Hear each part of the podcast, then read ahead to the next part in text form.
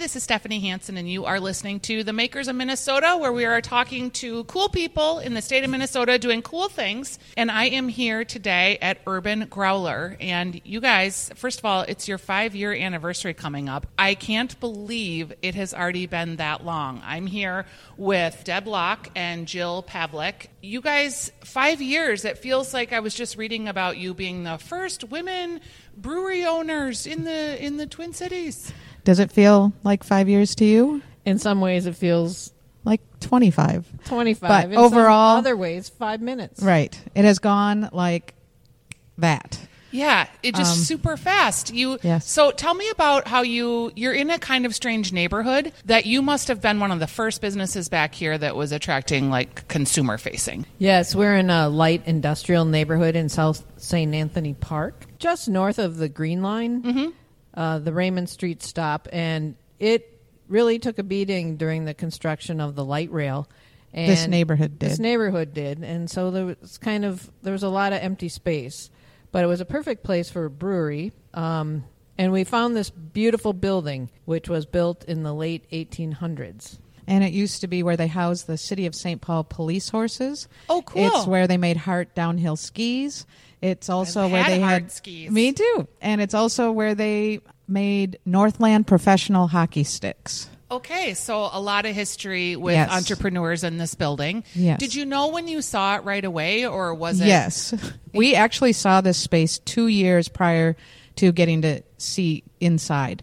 We were biking through the neighborhood. We don't live that far away from here. And we're like, oh my God, is that not the coolest looking building? From the outside. From the outside. And we're like, how would we ever know if it came available? Well, when we were looking, we probably looked at 100 spaces over a course of a year. And finally, you know, we had a couple deals fall through. And then it just so happened that there was a banner outside this building that said now leasing. We called right away. We got in right away. And we walked in. We're like, this is it. And we actually have an architecture or a drawing, not an architectural drawing, a drawing that a gentleman did for us based on just our vision. And it is almost identical to from the beams to the, the, tap room looks. to the way That's our tap so room cool. looks. It is. It gives me goosebumps even today. Yeah, five years later, thinking Yes. about it. Yes. So give me a little bit of the backstory. You guys are a couple. Yes. And Deb is the brewmaster. Yes. I am. So you how did you decide that you were going to go into this venture together? A, it's always interesting to be a couple in any business. I was coupled up with my partner in a business and wow, that has its whole that's like a whole nother podcast. Um, but how did you know that you were going to start a brewery? What was your background or why were you interested in it? So I, Deb, am um, a biomedical engineer and project manager. So I worked in the medical device industry for many years, and I was an avid home brewer.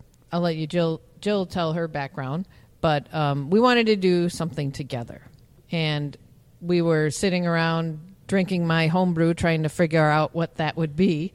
And we romantically thought of this great idea. Hey, let's open a brewery. And that was almost seven years before we opened, where we had the idea. So from idea to opening our doors was almost seven years. And you guys were thinking about this very early on then because the Yes. when did the Surly law It was get before the changed? Yeah. Surly law. Yes. Well, we were in Davis, California, so we moved once the whole idea was decided upon. We so much had to happen, but we had to move to California, Davis, so Deb could get her master's in brewing. Mm-hmm. And while we were out there, that's when the Surly law changed. By the time we opened, we were like the twentieth brewery in the state. Uh, now there's over 180. Last I heard, like 184 uh, a week ago. So um, that's we've seen a lot of change in the industry in just five years, and that we're the 20 something now 180 something. We're like seen as this sort of a senior group, which is hilarious because we're still so new. But we when we opened, the fact that we were women owned, we kind of kept on the back burner because we just really wanted to be known for great beer, fantastic food, outstanding service. That's what we wanted. And the fact that we were women owned was just an interesting fact. Uh, but now that we're in a sea of a shit ton of breweries, Yeah, a shit um, ton. yeah, that we decided it's kind of important maybe that for some people that they know we're women owned. So we've just now started putting a little box on our cans that say women owned. Um, And so hopefully, you know, when people are looking through, perusing through their endless options, they'll see that and it might be intrigued and most importantly, fall in love with our beer. You get a sense of when you're in here that it is a community space, that it feels very welcoming. There's lots of different rooms. You can see there being uh, weddings here, people having meetings. Yes. You're open for lunch at 11:30, which is almost unheard of in the brewery. Yeah, well, world. that's one of the other things that's kind of different about our place is that we have a full kitchen. So we are a brew- packaging brewery, but we also have a kitchen, and that was one of the things Jill and I fought about.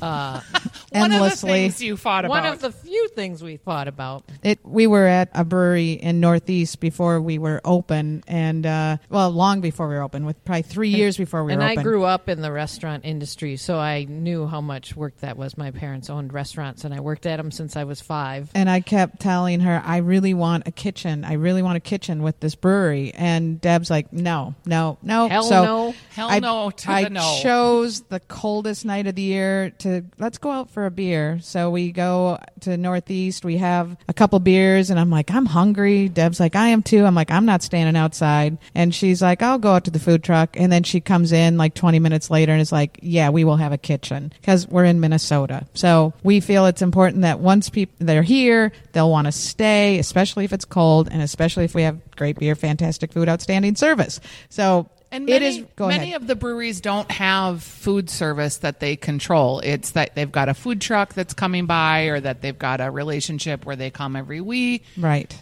It is really nice to have that under your control, where you control everything. And I would think for your catering and the events business too, that's really helpful. It is very helpful, and it is. We are controlling when Well, it, I- not in in a in the bad sense of no in in the sense of we want to keep control of quality, and we are doing that with distribution as well. We're self distributing, and I that's can't wait not to easy. ask you about that. Okay. So, okay, you have all of these different beers. Yes. What was, uh, Deb, your first beer that you fell in love with that is just like speaks to your heart? That would be Cowbell Cream Ale. It's our biggest seller inside the tap room and outside the tap room. It was also one of those beers that, as a home brewer, people drank plenty of and loved and showed up to many parties. So that was that's the the real love of my life, or the second love of my life.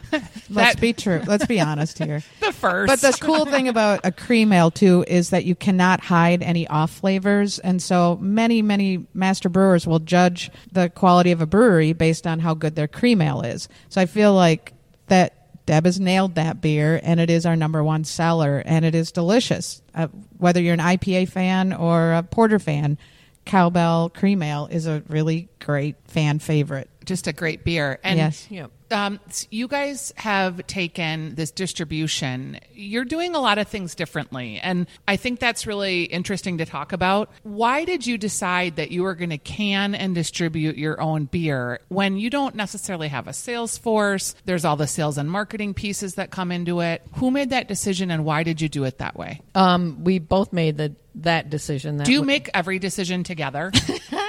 No, No. that's so funny.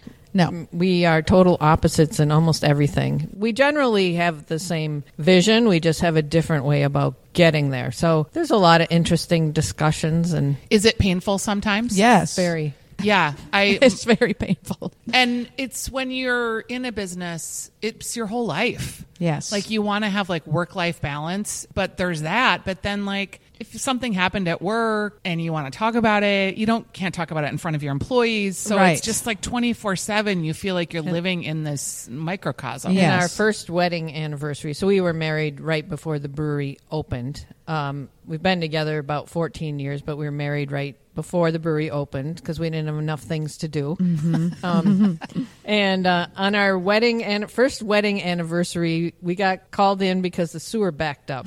so on our first wedding anniversary night, we were mopping up ship, shit water with a bunch of staff. So yes, it was uh, it was a bonding experience. Yeah, that's but pretty funny. It really was a great team team event. Yeah, it was. but not one most people would pick to do. okay, so but the- we do as far as like making decisions deb makes you know discusses with me brewery things and ultimately makes those decisions anything like front of the house like server, bartender, food things, Marketing. marketing. That's on my. Ultimately, I feel like I make those decisions, but we consult. We consult with our team. We have a great chef, you know. So we have a line. There's literally a line in the brewery. the The food safe floor is kind of Deb's side, and the sealed concrete side is my half. Okay. That and when you think about putting those decisions together, distribution falls where in that? That would be Deb's Deb. side. So distribution that was always part of our business plan was to self distribute for a number of reasons. Um, first of all, we're a small brewery and um, it costs a lot of money to distribute with a distributor. So there's a certain percentage they take right off the top, and we make small batches. So we make ten barrels at a time, and we don't- don't have that eco- economy of scale. Um, plus. To just maintain the quality of our product, like keeping it cold and being in front of our customer, telling our story, telling our mission, and just that personal connection. And our mission is to bring people together, and we want people to feel warm and welcome. With our own sales force out there, and I'll talk about the sales force in a second, they their customer service is awesome, and they're talking to retailers, they're talking to bars and restaurants, and you are seeing the face of the brewery, not a distributor. Not that there's anything wrong with the distributor, it just wasn't right for us. Okay. And at this also to say the whole thing about distribution and keeping control of the sort of the message, but we answer our phones all the time. It doesn't matter if it's seven at night or six in the morning. We will answer our phones because we want to control that beer getting out if a customer needs it, and that has happened. And um, so we're getting a good reputation, and we're responsive. And I think some people might be leery about working with people who self distribute, but I think we're proving uh, that to be not an issue. Right, right. So when you made that decision, how did you end up finding a sales force or you talk about your employees selling it? Who are they? we so first of all we started with one sales rep and he well first of all we started with one sales rep julie she started working with us at the brewery on day one College friend I've known forever, so And, um, we trust her completely. Yeah. she was our first sales rep and she would sell kegs around the twin cities and then tom who's my brother would distribute the kegs Yep. so that's how we were going along for a couple years but then we got our canning line so when we got our canning line that's when we um, expanded our sales force and we uh, hired corey he was our first sales rep and now he's our sales manager First full time sales rep. Yeah. Julie is part time. right and um, we have a great sales force now we have three Full time. three full-time Two part time. And we just added a fourth full time. So there's that much demand for the beer. Yeah, well, we've just we're expanding our markets now. We're going to St. Cloud and Rochester. So we had just been in the Twin Cities metro, and now we're expanding it. So, and our, what's different too about our sales reps, they sell off the off the truck. Yep. So it, they literally have cold beer on their truck. How can you keep up with the demand? So you talk about brewing 10 barrels at a time. Yep. Are you going to get to the point, if this goes well, where you're going to need to have extra capacity? Yes, we so we've expanded now. So the um, limiting factor for us is actually fermenters. It's not the brewing the brewing process. It's, not where, the size barrel system we have. Right. It's where you put them, put the beer, because it takes a you know a couple weeks to get each batch through. Yep. So there's a finite number of tanks, and that's um that's we expanded about uh, three years ago to increase our tanks. So we're pretty much at the max of what we could be at, but in the future we will run out of space, and we so that's what we are noodling now. Where do we where do we go next, and how do we do that? And do you feel like Deb, because you're, you know, wanting to manage the quality of the beer that you brew, do you feel like you can do that and grow because you're better at it, you're more experienced, you've learned more about it? Yeah, so in the last year or two, we've also upped our quality game. So we have added a quality lab. We have a pretty close to full time quality brewer. So she's um, taking measurements and uh, doing microbiology samples and tests and yeast counts and For all our beer, that- whatever we serve on tap here and in cans and distribute. And it's a she. Did you, Yes. were you purposeful about finding a she? Um, we don't discriminate. Men and women are both welcome to apply. We've had women brewers and men brewers. Um, in that particular, this particular quality brewer is a woman, but we've had we have uh, three other men on staff. We Okay. tried, we did try to encourage women brewers to apply. I mean, we did take extra measures to get women brewers, but we had a really hard time finding women that There just are not many women brewers. right. Yeah, and do you think that there will be more as the industry continues to mature, or do you think we're at saturation, um, or both? Perhaps We have a shortage of brewers of any gender right now. Yep. Yes. Okay. because the uh, the burgeoning craft beer industry, the the education experience hasn't caught up. So I think we will see more of both men and women in the future, but How- hopefully more women because there's not many of them. Yeah. not many of us. It appeals say. to me to buy your beer because you're women owned. So, you know, I understand not wanting to lead with that. And I have my own feminist problems sometimes in my Mm-hmm. head about, you know, I want to support women businesses, but I don't want to just be banging the women business drum all the time because Right. I think, why do we even have to talk about that? I'm just sitting Right. at the table doing business with you. But then if we don't talk about it, then, you know, you're not talking about it and people overlook you, Yes. i.e., women's soccer. Right. Yeah. You Right. know, it's. Well, well, I yeah, I agree. Um, but I think if you take if if it'll get you to try the beer the first time, then great. That's if and if we don't succeed in producing great beer, then thank you for trying us. That's our that's our fault. That's on us. and yes. then you get to move on and Right. okay so you're gonna start this brewery you both seem like you're really smart very thoughtful planned it out how did you get the money Yeah. Well, that was we kind of old school. We did we do not have money. The two of us Yep. are not rich people. Uh, so once we made the decision and once we found the space, we held open houses here, and we gave we sold T-shirts to a brewery that didn't exist. We gave away Deb's home uh, and We had uh, architectural Port Carnitas. drawings. We had architectural drawings spread out among, among you know in the space. We wore Carhartts and down jackets because it was severely underheated in here. And for a year, we gave tours till we were hoarse, and we Told our story over and over again about our vision and Yes, and what we saw for this neighborhood and the kitchen, and what would you like to see in that kitchen? And then uh, we ended up selling founding memberships. So we have founding members that come in and get one pint free for life, or two pints free for life, or uh, we and then we sold twenty percent of the business, uh, business that didn't exist yet, but we raised about five hundred thousand dollars in a year. which is what we needed for the other part, which was the banks. I was gonna ask you about that because did you get a small business loan We did, but uh, we That before was the hardest part of the whole journey. it always is Ugh. and they act like they're like oh we're happy to lend small businesses and they have money. marketing material flyers is it we mar- you know we lend to women and minorities and anyway we were told to our face that that is just marketing that is not we're not treated any differently and i get that's fine but like we were we had uh, an award winning business plan through Palo Alto. It was a national competition through Yep. Palo Alto Software, and uh, we ended up get, uh, winning first runner up. We lost to uh, Women's Saving Starving Children in Africa.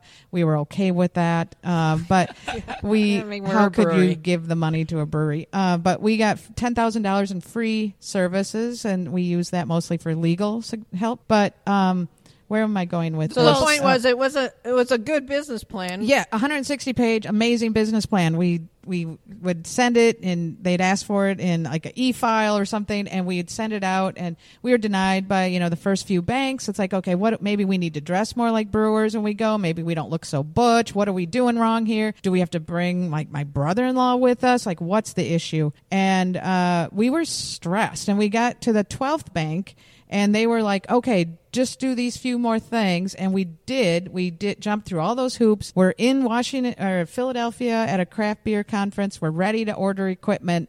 They were like, we had a 10 o'clock a.m. conference call with them, and they called and backed out and said, "We're just not comfortable." We had everything they asked of us, and the 12th bank backed out again. So But along the way, we heard some things. we heard things like, honestly, to our face, how will you girls carry those big, heavy bags of grain?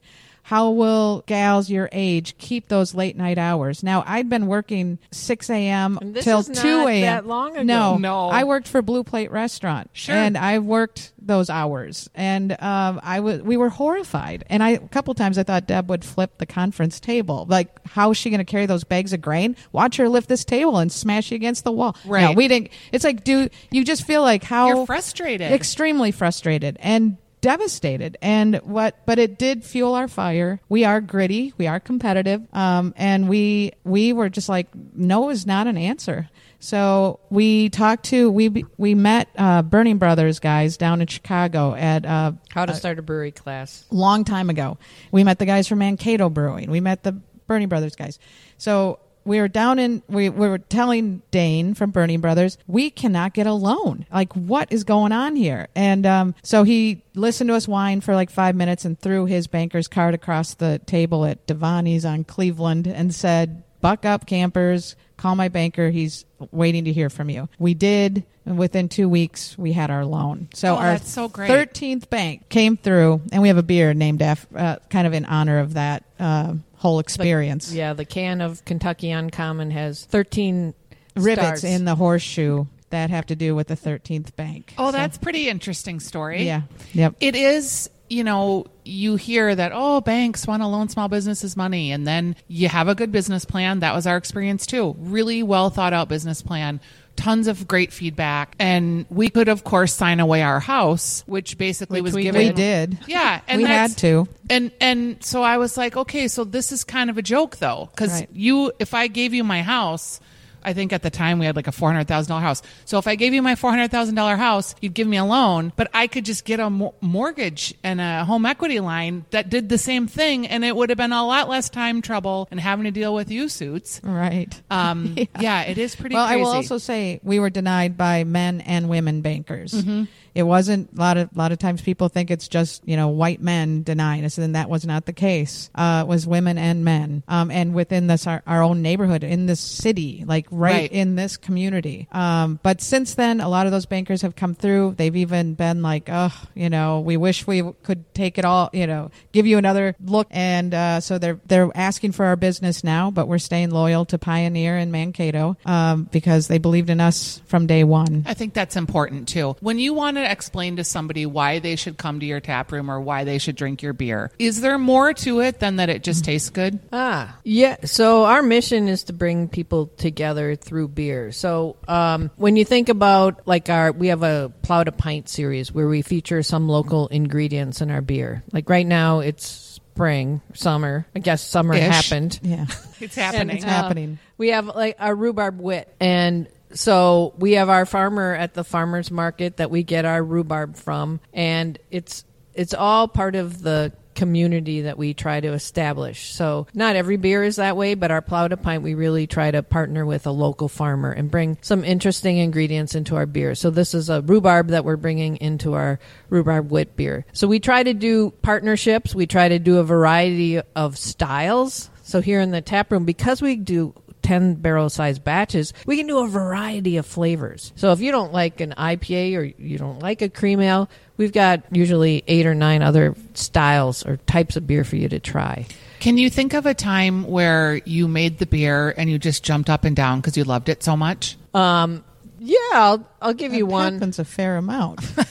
Well, sticky rice is one of Yes. one one of the kind of serendipitous things that happened. We were in a competition with Tin Whiskers, kind of like an Iron Chef chopped kind of food Sure. show, where uh, social media picked the ingredients and was put out on social media for our competition. What should these brewers make? What ingredients should they use? Well, we did get a little veto power, so we crossed off the meat. No meat, No, No meat. meat. no Here. cheese, Yeah. no Um, bugs. But what what came back for ingredients were um, ginger, coconut, and Mango. mango. And like we only had three weeks to make a beer, so there wasn't a chance to do a pilot batch. So you kind of gotta you gotta go with it. There's a restaurant in Northeast called Sen Yai Sen Lek I love that restaurant. So do we. that makes great sticky rice. So add all of that with some jasmine rice. So I added jasmine rice to that beer, and it turned out to be fantastic. Oh, I love that. It was Yes. delicious, and um, it becomes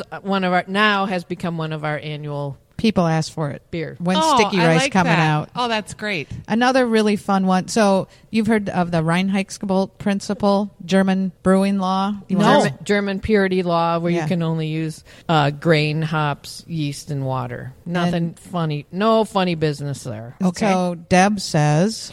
Reinheitsgebot, Schmeinheitsgebot. So we'll put anything in beer. Sure. Yeah. And so Except uh, for meat. Right, Like, or no meat. cheese. She is from Wisconsin, so you might have thought of cheese, but that's never going to happen. Uh, we she makes this rhubarb wit, and um, a couple years ago, we we always we have Mondays off, and we stop at the what's the tea place where we get the bubble teas. Rhubarb. Oh, yeah. Uh, well, we stop at this tea place over by Macalester College, and um, we get the uh, mango bubble tea. So Deb is like, Passion "Oh, fruit." passion fruit bubble tea, and she's like, "Oh, this would taste so good with the rhubarb wit." So we do a rhubarb wit with passion fruit and tapioca balls, and serve it with a big fat straw and Over- ice. over ice. And It's she's like, "There's green oh, tea This is oh so wrong in so many ways, but it is one of my favorite beers. Oh. I can't wait to try that. It is so good. It is absolutely delicious and refreshing. And it's a beer. And When- it will show up for our anniversary party. Yeah, our anniversary party, August 10th. I have to limit have it to anniversary party, or Jill would want it all the time. And it's-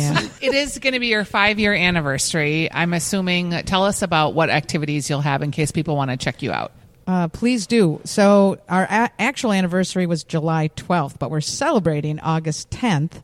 And we're going to have live music uh, pretty much from noon on. We're open till 11 p.m. that night. Uh, we're doing a new beer release on the hour. So take the So, day off, yeah, so Uber in. Maybe some oldies but goodies coming up, and some new ones, but a different beer released every hour till it runs out. You know, so these are just small batches. They're Fun. tapped and then gone. It's very fun. Yeah, and um, just a and food. We'll have food specials. Yep. Just anything and everything we can do to shine that day, we will do. What do you call this neighborhood? The Creative Enterprise Zone. And what is it about this neighborhood that is attracting business? Because there's more people coming into the neighborhood. I feel like they the the zone is making a concerted effort to keep its charm, and we don't want the chains. We don't want to turn into you know sort of what people are saying is happening on Grand Avenue. Uh, it, that the is what motto attra- of the Creative Enterprise Zone is making it here. and that's what drew us to this neighborhood as well. Plus, it's what we could afford. But it was really Which like, is part of, to be honest, the creative enterprise, right? Because Yes. small businesses are attracted to places that usually are outlying the urban areas. Except we're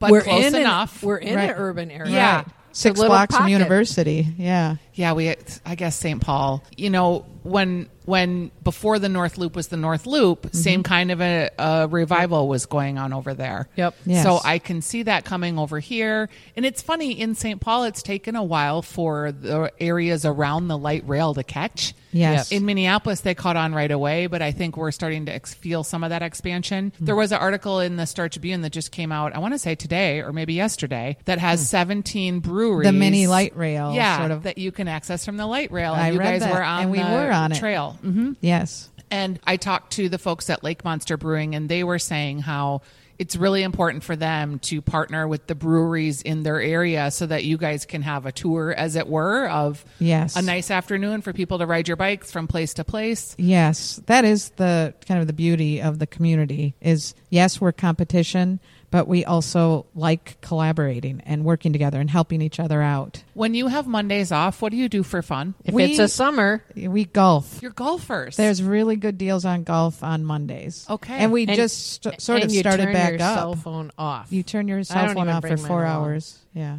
for so- four hours. That's we your walk. limit. We don't ride. I mean, it takes about four hours to to ride or to walk 18 holes, and uh, it's like you are just focused on your game, nothing else. You That can't think about fun. anything else. It's a blast. Who's the better golfer? Deb, Jill. I'm getting better, but I've beat her a couple times. That's my goal every time we play is to beat Deb. Deb, where was your family's restaurant? Uh, Appleton, Wisconsin. Okay, so by Waupaca. Uh, not too far from Waupaca. Yep. And, I grew up on that chain of lakes in Waupaca. Oh, we used to go there when we were kids. That would be where we'd go for my dad's day off. okay. We'd go swimming in maybe Shadow Lake in Waupaca. yes, yes. Is that part of Fox Valley? No, Waupaca, Appleton's in the Fox Valley. Okay. Waupaca County, I guess. But yeah. uh, so Wisconsinites here. Well, I'll tell you, we have a Wisconsin-inspired fish fry. So being from Wis- Every Friday, all every year Friday, round. But that was one of the things I missed when I moved to Minnesota was the fish fries and just um That community experience. I'm from Lake Street, Minneapolis. Sure. Deb took me home to her, you know, state. Uh, Wisconsin, and we went to many fish fries in Milwaukee and around her hometown of Appleton. And I like never got it, but once I was there and experienced it, I'm like, I get it. Like this is an, an Part of- eve- this is part of your It's a community Culture. evening, yeah. Yes. And I think it started at a lot of the church basements. What's on your Yep. fish fry? It's uh, perch, French fries, or you can, if you really want to be lightly radical- breaded. Light- it's not beer batter. Yeah, not beer batter. It's lightly breaded. Coleslaw, tartar sauce, a slice of rye bread, and then The rye bread makes it sort of Wisconsin-y, doesn't it? It does. And that you're using perch because Perch. That's a kind of unique thing to Wisconsin. Mostly here you see cod. If I'd never. We in Minnesota, you throw perch back. You don't eat the oh, perch. oh, they're delicious. But The they are bars, delicious. They're absolutely delicious. So- I'm converted. So I think growing up in Wisconsin has has is where my roots are. Like you know, liking beer and liking beer from a very young age. Just when when I was in college, my friends got me a keg of Guinness for my birthday. Oh, that's when funny. I when I turned of age. Yeah, of course. when you were of age, wink, wink. Can we talk about marketing because you're in a super crowded field? Like, I just I wonder how you get people to come here. Like, how do you attract people? Is it social media? Is it events? Have you thought about? I mean, do you lay in bed at night and think, oh, we need to get more customers? Yes, all of that. Um, it's been organic, really. It's been social media. It's just anything we can do for free. If it's invited to do a talk somewhere, we'll do it. It doesn't matter. Um, where the event is, if it's a topic we're knowledgeable about, we'll go just to give our to give uh, shout out to Urban Growler. We do Facebook, Instagram, Twitter, and so much of that has changed since we've opened. I mean, really I has. just I just learned. I never knew much about it till we got till a year before we opened, and I created a page. But it has changed so much that it's getting harder. and Yeah, there's harder. no organic reach really anymore. No, it's it's ch- it, that has changed. Uh, so we are just now consulting so that we talked about our founding members that we have. A lot of them have great resources and they want to see us succeed. Obviously, so we've made some connections to get help with just marketing, and um, they might do it for a beer and dinner and just help us. You know, are we headed in the right direction? Uh, but this marketing has become a way be- bigger deal for us in the last you know year Is there any feedback that you've gotten or little nuggets that you were like, wow, that was super helpful? just the people like show how we show our commute like sort of the community of people here and the you know we are consciously focusing on our beer and our food and the community like and not um and showing that the diversity of our community and our neighborhood that so people do feel welcome here that there uh, we have from young families to you know 90 something year old lesbian couples. I mean we have every everyone's welcome here. So i think and hosting events we're always trying to come up with events like in the dead of winter january hmm. our slowest week we did a coconut week so we did a different coconut beer every day we had palm trees and hawaiian shirts and just it's fun. different Yeah, things fun and things. food specials. So we're always trying. We have a we have a whiteboard of and- anytime someone comes up with an idea, we put it on there. In February, we had Bacon Week. Yep, Oh, that's a good idea. bacon and beer week. I think it Bacon was. flight. Yeah, it was so a it bacon was- flight paired with some beers. Yeah. Delicious. It's uh, it's sort of ongoing, right? Trying Yes. to get the marketing word out there. Is it is your customer different than like the Surly customer? Yeah. In what way? Well, I would say customers go travel to every brewery, but think about every brewery having its own personality. So people who are more like maybe surly is not the right one to use, but like we won't have a beer named Kilt Lifter, for example. Right. Right. That won't. That's not us. Not that there's anything wrong with that, but that's not It's us. just not your style. right, Right. Not our style. And we traveled all over the country before we got open and just really paid attention to what maybe offended us, what we were drawn to, and we really did build this brewery with women in mind, but not at the exclusion of men. Yeah. So the square back chairs in the tap room, so a purse with a knob on it, so a purse won't fall off. Um, the temperature in the winter is warmer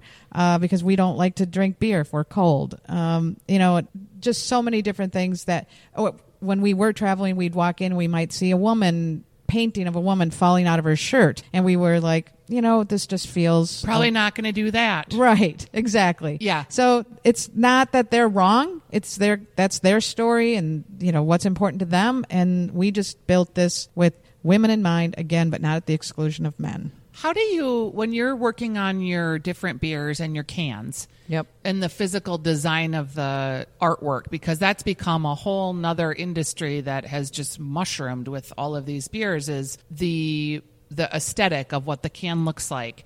And I always think it's interesting, like, do you stick with the same person and you have then a look that you can look at all eight of your cans of beer and they all sort of feel the same?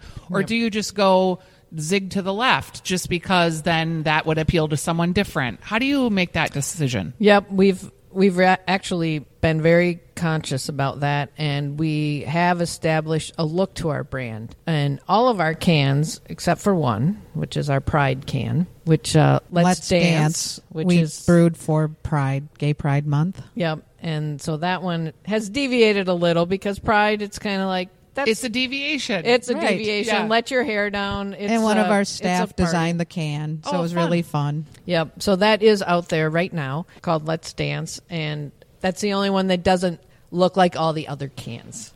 But Yes. um, but otherwise, we have a a look to our cans, which is kind of clean, simple, and I- I think very attractive. So when people see them on a shelf, they'll like be like, "Oh, I know that those people. I know that beer." Well, I hope so someday. if they don't now, hopefully someday. Our goal Yes. is to be in every liquor store in Minnesota and be in the top 10 breweries in the state, not necessarily by volume, but by reputation. So hopefully, yeah, someone would recognize our can on the shelf. You said you're competitive. How long have you given yourself to get to that goal? Uh, we've got five years. So, all right, so I'm going to come get- back here. We got to get cracking. and I'm going to be like, "Hey, hey." Well, if you know, it sounds like you're on your way. I gave us three years. Deb said five. So the whip is a Sales. cracking. That's Yeah. sales over there. sales and marketing's three years, and operations is five years. Okay, all right. Well, we're going to hold you to that. Thanks so much for spending time Thank with you, me today, Stephanie. ladies. Thank you, Stephanie.